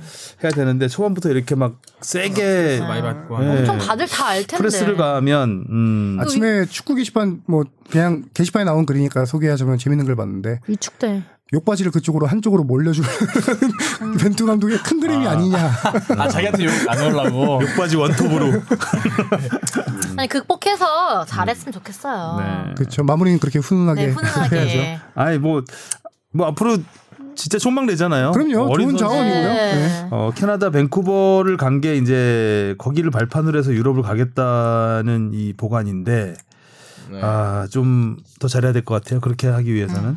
음, 황의조 선수도 좀 더 빅리그를 꿈꾸면서 이제 프랑스로 갔는데 어, 브라질전에서 나름 굉장히 준비를 했을 것 같은데 음. 음, 좀 아쉬운 볼 투입이 너무 안 됐어요. 황황 이 황황 콤비가 참 어려움을 어제, 네, 겪고 어제는 약간 정말 음. 오이 선수가 이렇게 잘했나 하는 그런 경기겠는데 이제 다른 선수들이 좀 더 눈에 띄게 보이지 못해서 여하튼 우리는 세 경기 연속 무득점 벤투호는 네. 그다음에 가장 많은 실점을 했죠 브라질전에서 뭐 그건 사실 중요치 않아요. 네. 그렇죠. 음, 충분히 테스트하고 가능성을 봤다면 저는 뭐 5대 0도 괜찮다고 생각을 하거든요. 어제 같은 경기는 브라질이라면 음. 우리가 정말 우리의 빌드업을 한번 제대로 한번 테스트해 보겠다 하다면 다섯 골 먹을 수 있는 거거든요. 네. 예, 충분히. 그거는 브라질과 아르헨티나가 해도 그렇게 먹을 수 있어요. 음. 그렇기 때문에 뭐 몇 점을 먹었는지는 중요하지 않지만 좀 어, 벤투의 마지막 그 대응 대응 능력 음. 좀더 여러 가지를 테스트할 수 있는 부분에서 어, 무엇을 테스트했는지 그렇죠. 난해한 부분 이런 것들은 좀 아쉬움이 좀 남는 부분이었습니다. 그래도 이제 음 북한이 어 어디하고 비겼죠? 레바논하고 레바논하고 비기고 비기고. 투르크메니스탄이 스리랑카를? 이기면서 2대0으로. 아, 투르크메니스탄이 선두가 됐고 선두가 됐죠. 예, 우리가 이제 골득실로 2위. 이위. 근데 한 경기를 덜 치러 네, 덜- 아, 승점 네. 승점으로 이긴 네. 승점으로 네. 한점 아, 차. 한 승점. 경기 한점 차예요. 아. 덜 치러서 우리가 이제 한 경기를 덜 치르고 있기 때문에 투르크메니스탄과 내년 3월 3월인가? 네, 3월에요, 3월. 음, 네, 3월에 3월. 5차전을 하게 되면 네. 이제 거기서 뭐 사실상 예, 최종 예선 여부가 판가름 난다고 봐야 네. 되겠죠. 아 근데 2차 예선 2차 예선 할 때 이렇게까지 우리가 뭐 앞으로 일정과 승점과 이런 걸 생각해 본 적이 있나 싶을 정도로 이번 2차 예선은 좀 어, 잡음이 좀 많은 것 같아요. 재미있다라고 생각하죠. 관심이 많아서 그렇다. 네. 러시아 월드컵 준비할 때 슈틸리케 감독이 2차 예선에서는 끝나고 갓틸리케로 불렸었죠. 그쵸. 그러니까 네. 정반대 지금 길을 가고 있어요. 네. 근데 무실점이었잖아요. 슈틸리케. 무실점에다가 네, 그렇죠. 어, 14경기 연속. 벤투도 네. 곧 가투가 될 수 있겠죠. 최종 최종 예선 가서 수틀리게 뭐 이렇게 울리고 네, 그죠. 슈팅 연계 이런 거 있었고. 가투로 연계. 불릴 겁니다.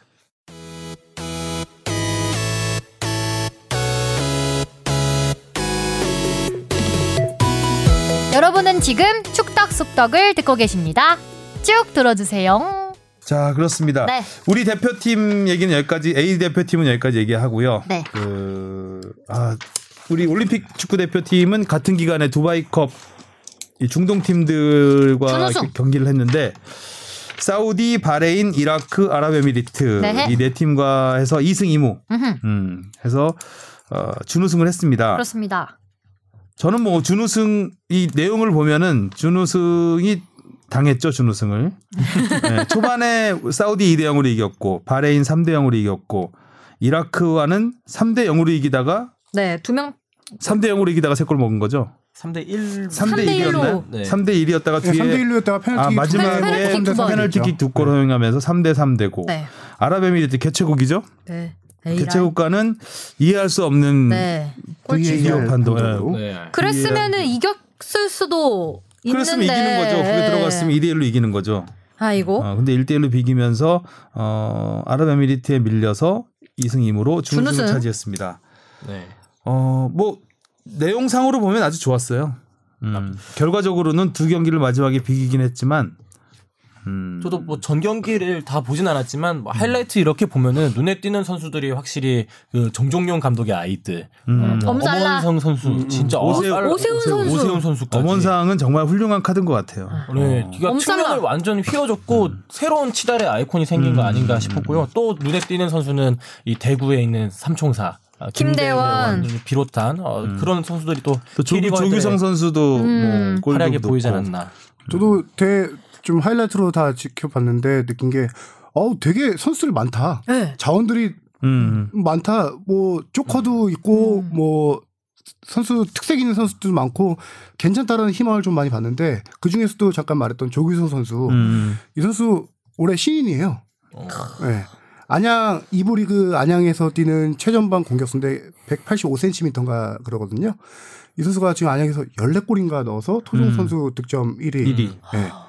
어, 이런 선수가 있었나 싶을 정도로 괜찮더라고요, 플레이가. 그러니까 조규성과 오세훈 경쟁 네. 체제 최전방에 네. 오세훈도 약간. 황희조와 김신욱의 그 스타일 같은 선수 두 선수인데 네. 음, 어, 득점력이 지금 우리가 상대했던 팀들이 그 전부 그 아시아 그 예선에 나와서 네. 그 올림픽 티켓을 도, 에 도전하는 팀들이기 때문에 아, 만만치 않은 중동 팀들이거든요, 전부. 그래도 꼭다 골을 한 번, 그러니까 골을 다 넣었던 것도 되게 대단한 것 같아요. 매 경기마다 그러니까요. 골을 넣는다는 것도 음.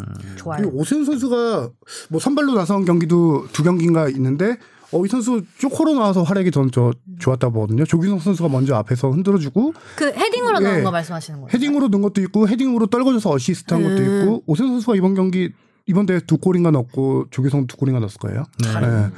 어, 공격진은 아까 말했다시피 조규성, 그다음에 엄원상, 김대원, 그다음에 뭐 정승원 선수도 약간 공격적으로 좀 분류할 수도 있고 거기다가 이동준 선수 음.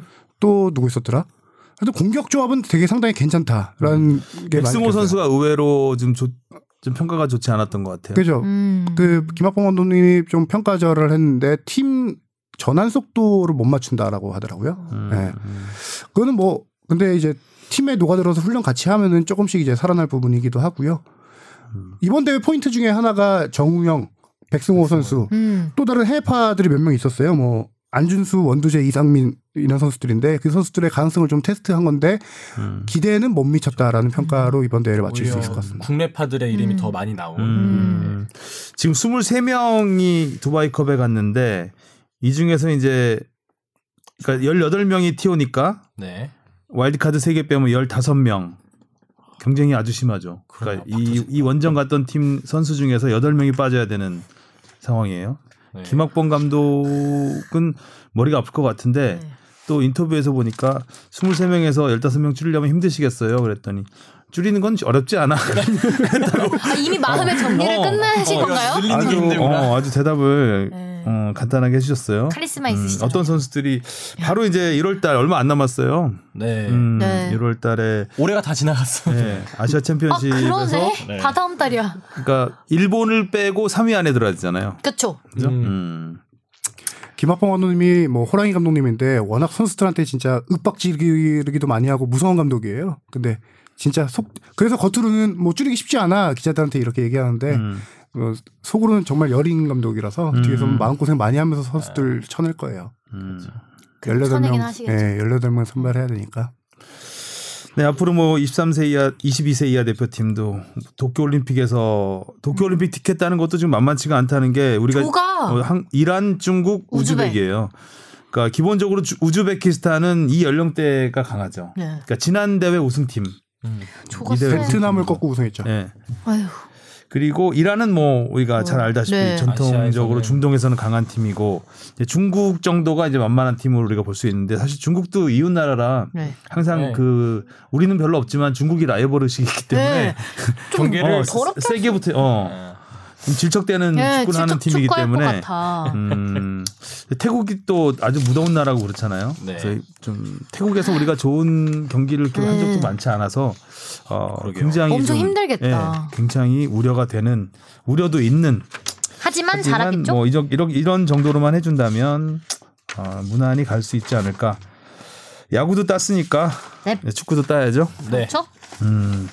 자 대표팀 얘기는 여기까지 하고 이제 K리그 얘기를 해보겠습니다. 아, 네. 먼저 그 어제였죠? 네. 유상철 감독 인천의 유상철 감독이 직접. 예 직접 최장암 사기 진단을 받고 투병 중이다라고 음. 밝혔고 아, 끝까지 싸워서 이기겠다라고 해서 이제 팬들을 안타깝게 했습니다. 어 사실 한 뭐 어느 정도 소문도 있었고 네. 기자들 사이에서도 좀 알려진 얘기긴 한데 유상철 감독께서 원치 않았기 때문에 엠바고였나요? 예, 엠바고까지는 아니고 그러니까 좀 보도를 자, 보도를 자제해 달라. 본인이 원하지 않으면 이런 걸 음. 하면 안 되죠. 좀 부연 설명하자면은 정확히 유상철 감독의 건강 이상이 나온 게 거의 한 달 전이에요. 성남 원정 음. 10월 중순, 10월 10 며칠인가 그랬던 것 같거든요. 네. 10월 19일. 그 경기 예, 불거지고 나서 이제 기자들 사이에서는 최장암이라는 얘기가 다 이제 확인이 됐었어요. 네. 음. 확인이 됐는데 문제는 유상철 감독님 아시다시피 어머님이 또 네, 네, 투병 네. 중이시잖아요. 그 상황에서 유상철 감독은 나는 담담하다. 괜찮다. 언제든 밝힐 수 있다라고 하는데 어머님께 알리기가 너무 부담스러웠던 거예요. 어머님이 충격 받으실까봐. 음. 어, 그래서 이거를 웬- 좀 자신이 밝히기 전까지는 좀 안 밝혔으면 좋겠다라는 부탁을 했었고 그런 것도 뭐 지켜줘야 될 부분이기도 하고 그 상황에서 유상철 감독이 어제 오후 6시에 그 구단 인천 구단 홈페이지를 통해서 자기 입장문을 밝히셨죠. 그 글은 주말에 작성을 했다고 해요. 그래서 미니 인천 구단에 전달을 해줬고 그걸 6시에 이제 한 건데 그 전날 주말에 이제 가족들에게 최종적으로 다 얘기를 먼저 했다라고 하더라고요. 하고 나서 공식 입장을 밝히고 왜 이걸 이 타이밍에 이렇게 밝혔냐라는 거에 대해서는 어 이제 두 경기 남았는데 두 경기 동안 계속 지휘봉을 잡고 팀을 이끌 거예요. 근데 이번 주말에 이제 경기 전후에 인터뷰를 하잖아요. 감독님이면. 근데 모든 게 이제 경기력, 인천의 경기력 이런 것이 아닌 본인에게 화제가 어 본인에게 본인이 스포트라이트 받는 거에 대해서 자기는 싫다. 우리 팀의 경기력 이런 걸 좀 집중해 달라라는 의미에서 경기 전에 미리 이렇게. 밝히게 된 거죠. 아. 어떻게? 인천이 중요한 경기들을 남기고 있는 상황에서 유상철 감독이 결단을 내리신 것 같아요. 선수들한테 좀더 동기부여도 음. 될수 있는 것이고 자기 자신한테도 어, 괜히 이거를 숨기고 있는 것보다는 음. 그냥 밝혀서 오히려 그 더 힘을 낼 수 있는 자극제가 될 수 있게 스스로 결단을 내리신 것 같고 어 뭐 케어를 빕니다. 음. 지금도 계속 훈련장에 나와서 실질적으로 이제 훈련 지휘는 수석 코치가 하고 있는데 그래서 훈련장 계속 지키시면서 같이 이제 지휘하시고 계시고 경기장에서도 다 벤치에 앉고 그럴 계획이라고 합니다. 음. 네, 참 멋있는 분인 것 같아요. 이렇게 투병 중에서 끝까지 경기장에 나와서 그죠 선수들 지켜보고 또 팬들한테도 실망시키지 않는 모습 그런 거 보여드리는 거 보면은 아 참 이렇게 뭐 댓글로도 많이 나왔지만 이천이 좀 기적이 일어났던 것처럼 유상철 감독님께도 좀 기적이 일어났으면 좋겠다는 생각이 있습니다. 음. 일단 뭐 그 암투병 저희 아버지도 뭐 암투병을 하셨지만 가장 좋은 거는 마음이거든요. 그러니까 음. 좋은 마음을 가지고 즐겁게 생각하는 게 이제 가장 중요하기 때문에 어꼭 이번에 잔류를 해서 네. 어 좋은 좋은 시즌을 좋게 시즌을 마감했으면 좋겠습니다. 네. 자 그리고 이번 주말에 굉장히 중요한 경기들이 많이 있습니다. 자 K리그 네. 32라운드 프리뷰를 네, 할까요? 읽어주시죠. 네, 선두 울산과 2위 전북이 울산에서 맞대결을 펼칩니다. 현재 승점이 3점 차기 때문에 울산이 이기면 이제 우승이 확정되고요. 서울은 포항과 홈 경기를 이기면 3위를 확정해서 챔피언스리그 티켓을 확보하게 됩니다. 탈꼴찌 경쟁도 분수령인데요. 10위 인천, 11위 경남, 최하위 제주가 모두 상위권 팀과 맞대결을 펼칩니다. 탈꼴찌가 굉장히 경우의 수가 많아서 네. 어, 어떻게 이기면 뭐가 잘려 이게 아주 확정이 안 돼요. 이게 지금 끝날 때까지 네, 이렇게 알 그렇죠. 수가 없다니. 최하위 제주가 지고 인천이 비기면 확- 인천은 확정이 됩니다.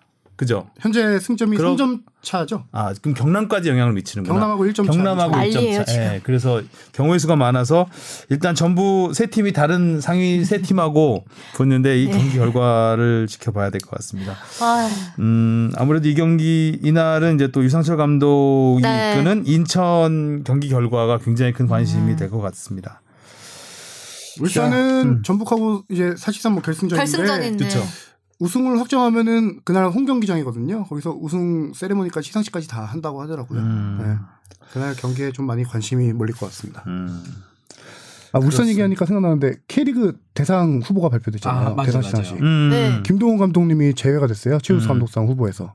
왜요? 음, 징계, 징계 때문에. 때문에. 아 진짜? 그것도 좀 그러니까 그거와 그 김동훈 감독하고 그 필립 펠리페 펠리페. 팬은 왜요? 분명 있었죠. 그 심판 판정에 항의하다가 700만 원 벌금. 득점왕 아니에요? 그러니까 설명을 하자면은 지난해 11월 프로축구연맹 이사회에서 K리그 대상 부문별 후보에 다섯 경기 이상 출장 정지거나 제재금 700만 원 이상을 받을 경우 후보에서 제외한다. 선수든 감독이든 라는 걸 의결했어요. 아, 네, 딱 그래서 이제 올해 두 대상 시상식의 그첫 대상이 이제 김동훈 감독님 그때 시계 풀고 아시죠? 네. 했던 거 그때 벌금 천만 원인가 받았고 출장 정지 뭐 세 경기에다가 퇴장 두 네, 경기, 두 경기 다섯 경기 안 받았고 나오셨죠? 그렇게 해서 최우수 감독상 후보에서 제외됐어요.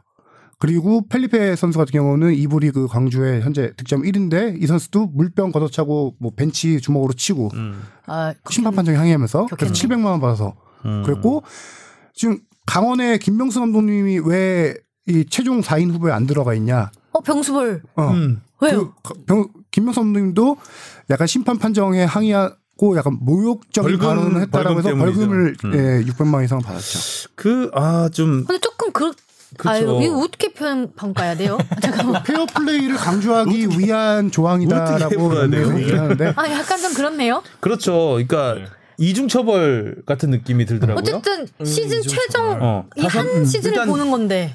그 이 그러니까 경기 한 부분이었잖아요. 그 항의하는 경기 도중에 있었던 경기 한 부분이고 이미 그 그거에 대한 징계를 다 경기에서 또? 징계를 받았잖아요. 다섯 경기라는 경, 네. 그러니까 경기에서 있었던 일로 경기에서 징계를 받았단 말이죠. 근데 그걸 왜? 다 받았는데 그거에 대해서 또 시상식에서 또 지- 징계를 이어간다는 거는 이건 좀, 음. 좀- 너무한 좀게 아닌가. 것 같아요. 음. 라고 말해도 되겠죠? 어, 저는 그렇게 생각해요, 진짜로. 네. 이거는 과중처 이중 처벌이다라는 뭐, 생각. 음. 이번 리그 시. 이번 리그 시작하기 전에 요런 게 다 협의가 됐었던 지난해 건가요? 11월에 결정된 상황이죠. 그러니까 좀이 아. 그런 거죠. 아무래도 이런 사태를 막기 위해서 좀 징계를 강화하는 차원에서 합의를 한 것 같은데 어 일단 페어 플레이를 유도하기 위해서 여러 가지 방법이 페어 플레이뿐만 아니라 뭔가를 좀 그러니까 좋은 쪽으로 이끌어가기 위해서 여러 가지 방법이 있지만 또 음. 당근이냐 채찍이냐예요 한마디로. 음. 근데 이런 징벌적인 규정을 늘려서 페어 플레이를 만들겠다라고 하는 거는 좀 오히려 네. 좀 어, 좀 그렇다. 역차별이 될 수도 있지 않나라는 생각 들고. 어 좀 뭔가 다른 쪽으로 인센티브를 주는 그런 방법도 있었을 것 같은데 이거는 좀 저는 울산 팬 입장에서는 굉장히 화가 날 일이죠. 저는 뭐 울산 팬은 아니지만 울상이 그래. 되네요 얼굴이. 그니까요. 그렇게 되겠죠, 울산 팬들은? 울산이 우승을 확정해도 김동훈 감독님은 최우수 감독님이 될 수 없다. 없는 음, 거잖아요. 그러니까요. 어쨌든 한 시즌을 평가는 시상식인데 음. 그거를 그렇게 징계로 심판한테 판정 불만 안 드러내는 감독이 최우수 감독상을 어, 받겠네요. 그러니까요. 심판의 판정이 그러면 거의 신 그러니까 틀림이 없다라는 너무 전제를 깔고 내리는 네. 징계가 아닌가라는 싶기도 페어 하고 플레이를 위한 네. 건가? 이게 예를 들어서 이제 뭐 경기 외적으로 개인적인 일탈이 있었다거나 음주운전이나 음, 폭력 그런 거는 그런 절대 안 거라면 되죠. 이 선수 생명을 끊어도 음. 할 말이 없지만 경기의 일부분이면 팀을 위해서 한 거거든요. 개인적인 네. 개인적으로 한 게 아니기 때문에 이거는 개인 한 명한테 모든 걸다 뒤집어 씌우는 것도 좀 아니 그리고 그런 어떤 부분도 있는 것 같고. 어떤 선수와 어떤 감독이 매 경기마다 페어 플레이를 하겠다는 마음가짐으로 경기에 나오지 음. 이 경기 어떻게 뒤집어 엎어버릴 거야 이러고 나오지 않잖아요. 전반 봐. 43분이야. 43분. 한번 어떻게 해봐 이러고 이러고 나오지 않잖아요. 내 근데, 시계 풀 때 옆에서 받아. 100만 원짜리야. 막 이러고. 근데 그게 뭔가 마지막에 이렇게 영향을 미친다고 하니까 음. 어, 조금 아쉽네요. 네, 좀 안타까워서 우리가 넋두리를 좀 해봤습니다. 네, 그렇습니다. 또 뭐 저희하고 다르게 생각하시는 분들도 많이 있을 맞아요. 거예요. 그럼요. 네. 이건 의견이 네. 다양하니까. 근데 뭐 좀 그래도 어 뭔가 아쉽. 잘한 사람이 받아야 되는 상인데 단지 경기 시즌 중에 다 징계를 받아서 끝난 징계가 해제된 사안을 어 이유로 상을 또 주지 않는다. 음. 이게 뭐 좀 어쨌든 좀 이해가 안 되는 부분이 있었습니다. 근데 또 그게 하필 또 약간 뭔가 우승 경쟁에 있는 팀의 감독님과 하필이면 하필이면 음. 득점왕인 선수가 딱 이렇게 제외가 되니까 약간 좀더 의아한 것 같아요. 음. 더 이슈가 된 거죠. 그것 네. 때문에. 네. 그런 아쉬움이 있네요. 공교롭게도 그렇게 됐습니다. 네. 자, 국내 축구는 여기까지 얘기를 하고 네. 자, 오늘 아침에 또 기사가 났죠. 포체티노 감독이 경질이 되는 네. 어. 네.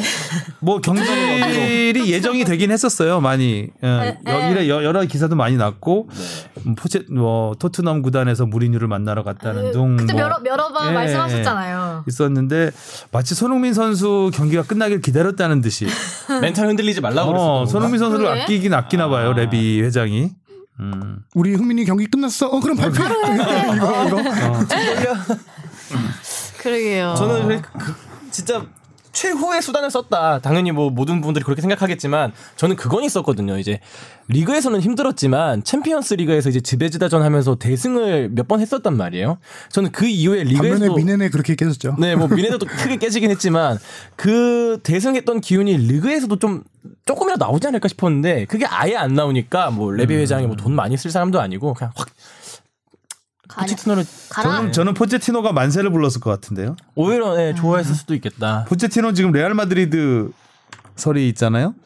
어, 오히려 빅클럽에서 굉장히 아마 눈독을 들이고 있을 감독이기 때문에 이 토트넘의 없는 살림에서 챔피언스 벗어나서. 결승까지 갔잖아. 그렇죠. 네. 이런 이런 훌륭한 감독을. 네. 그러니까 레비 회장은 다 썼다고 생각한 거예요. 이제 포체티노가 챔피언스리그 결승까지 가니까 요구하는 게 많아지고 하니까 이제 이런 감독 필요 없다고 생각한 거죠. 또 너 같은 애 데리고 오면 돼. 근데 과연 무리뉴가 와서 잘할지는 모르겠어요. 무리, 무리뉴도 쉽지 않은 감독 아니에요? 무리수를 던지는 것 같은 느낌. 음. 저는 어 좀 감독에 대한 이 신뢰를 좀 더 주면 좋겠다는 게 사실 토트넘이 예전부터 강팀은 아니었잖아요. 좀 중위권에 네. 있었던 팀이었는데 정도였죠. 그러면 여러 기간을 거쳤다가 이 포체티노 감독을 만나면서 꽃을 확 피운 거잖아요. 빅포아에 완전히 들어버리고. 근데 작년에 챔피언스리그 준우승까지 했음에도 불구하고 이렇게 확 내쳐버리는 거는 좀 아니라 생각하고 오히려 반대의 경우에 그 지난 월드컵에서 독일이 브라질한테 대패를 당했었잖아요. 그때 몇 년간 팀을 이끌고 있었던 뢰브 감독이 이제 경질당하는 거 아니냐 이런 얘기도 많았는데 오히려 독일 축구협회에서는 한 번 더 기회를 줬단 말이죠. 그래서 우리는 졌죠. 후회하고 있을 거야. 후회하고 좀 더 신임을 줘도 괜찮지 않았을까라는 생각은 있습니다. 아, 근데 신임 문제가 아니라 이거는 아마 뭔가 아마 굉장한 갈등이 있었을 것 같아요. 네. 레비가, 회장과- 레비 회장하고. 레비 회장은 맡기고 싶었을 거예요. 말만 잘 들었으면. 지금까지 지난해처럼만 했으면. 근데 이번에 포체티노가 요구하는 게 굉장히 많았잖아요. 음. 계속해서 사달- 약간 썸, 썸 타기도 했었고 네. 결승전 뭐 저- 4강 앞두고 결승 올라가면 중대 발표를 하겠다 뭐 이런 얘기도 했었고 살짝 그 신경을 건드리는 얘기들을 계속하면서 어 우리 팀 이대로 놔둘 거야 더 애들 아- 안 구해 뭐 안, 영입 안 해? 뭐 이런 식의 압박을 했기 때문에 레비가 그 굉장히 신경 쓰였을 것 같고 이 레비가 내비두는 스타일이잖아요. 음. 그러니까 선수를 안 구해 아, 영입하지 않고 그냥 내비뒀다가 이게 갈등이 생기지 않았을까. 네. 틈새를 노리시지 않고. 어, 틈틈이. 내비게이션 키고 다니나? 와.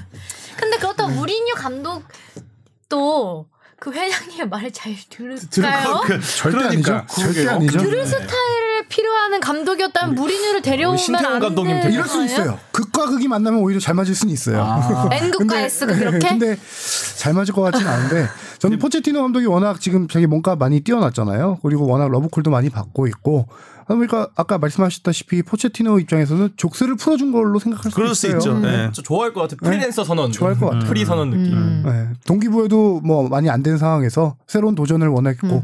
나딴 데 가서 더 잘할 거야. 이럴 수도 있고. 그러니까 무리뉴 같은 경우는 이제 안 좋게 나왔잖아요. 성적도 안 좋은 상태에서 네. 나와서 굉장히 팀을 그러니까 구하려고 굉장히 노력을 해왔잖아요 지금까지. 그러면서 뭐 여기저기 독설도 좀 날려보고 음. 막 하다가 최근에 또 토트, 토트 넘에 대해서 약간 뭐 나라면 저렇게 하네 요런 멘트들 음. 음, 요런 식으로 하면서 굉장히 토트넘에 관심이 있는 것 같은 뉘앙스를 풍기긴 했었어요. 추파를 날렸네요. 음. 관심 받고 싶었나 봐.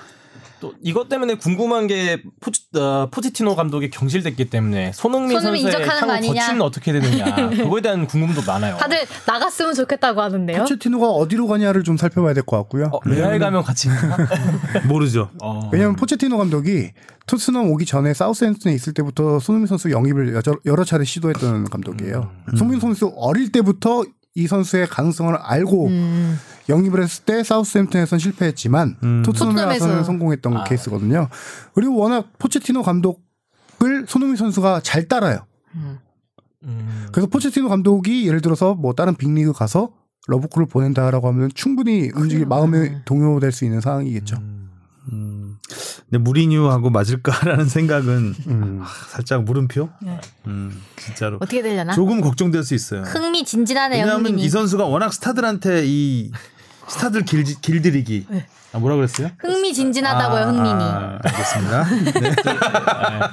저도 해놓고 놀랐어요. 어, 그러니까. 뭐한 건가? 아재가 되는 아, 건 갑자기 이쪽 순간입니다. 분위기가 엄청 놀라는 분위기여서 본인이 말하고 놀랐어. 어, 내가? 근데 그런 걸 던질 때는 좀 이렇게 틈새로 던져야 되거든요. 그러니까 남들이 말하고 있을 때 던지면 전혀. 효과가 없어요. 음. 몇주 욕먹고 아예 시도조차 안 하잖아 지금. 아니, 저는 시도하려고 한 게 아닌데 그냥. 그러니까 무리뉴가 내가 서- 하성룡 기자 길들이는 것처럼 길들이면 어떡할까? 서, 손흥민- 엄지척 이후로 지금 색심해지셨어요. 어, 그러니까 서초, 그러니까 새초롬해져가지고 너무 웃기다. 아, 아, 앞으로 그러니까 손흥민 선수에게도 영향이 없지 않을 음. 거예요. 무리뉴가 오게 되면 왜냐하면 자기 판을 짜야 되니까 또 갑자기 스타 선수 안 써버리고 막 이런 성격 이 있잖아요. 포그바하고도 싸우고 뭐 음, 무리뉴들은 무리뉴는 진짜 항상 가는 세. 팀마다 그 팀의 제일 그 중심이 되는 선수 하나를 잡아요. 음. 스타일이. 케인 잡겠다. 그럼 과연 케인도 가만히 있을까? 내가 잉글랜드 대표인데 음. 대표 주장인데 가만히 있을까? 토트넘 더 난리 날 것 같아요. 그러니까 그럴 수도 있고 아니면 대대적인 선수단 개편이 뒤따를 수도 있죠. 음. 다 팔아버리고 예를 들어서 뭐 새로운 선수로 꽉 채울 수도 있고 뭐 아직 그래도 무리뉴 감독이 확실히 확실한 건 아닌데 아니니까. 네, 네, 뭐 뭐 이렇게하다는 모르죠. 보도들이 많이 나오고 있죠. 뭐 그 저기 분데스리가의 32살 감독 있잖아요. 그 감독도 후보로 나오고. 어, 그 어, 되게 젊다. 라이프지. 응. 되게 젊네요. 뭐 후보로 나오. 후보는 몇 명 나오더라고요. 서른 살 선수에도 될. 나이인데. 음. 아직도 32살이에요? 33살인가요? 몇 년 전에 32살이었는데 만 나이로 계산했나 보죠. 늙질 않아. 방부제 감독이. 약간 저보다 어린 감독이 있어요. 알겠습니다. 오늘 이런저런 얘기 재밌는 얘기 다 모아놓았어요. 해봤고요. 흥미진진한 얘기들. 어, 너무 재밌었습니다. 자, 날씨 추운데 네, 목 관리 잘 하시고요. 다들 감기 조심하시고요. 네.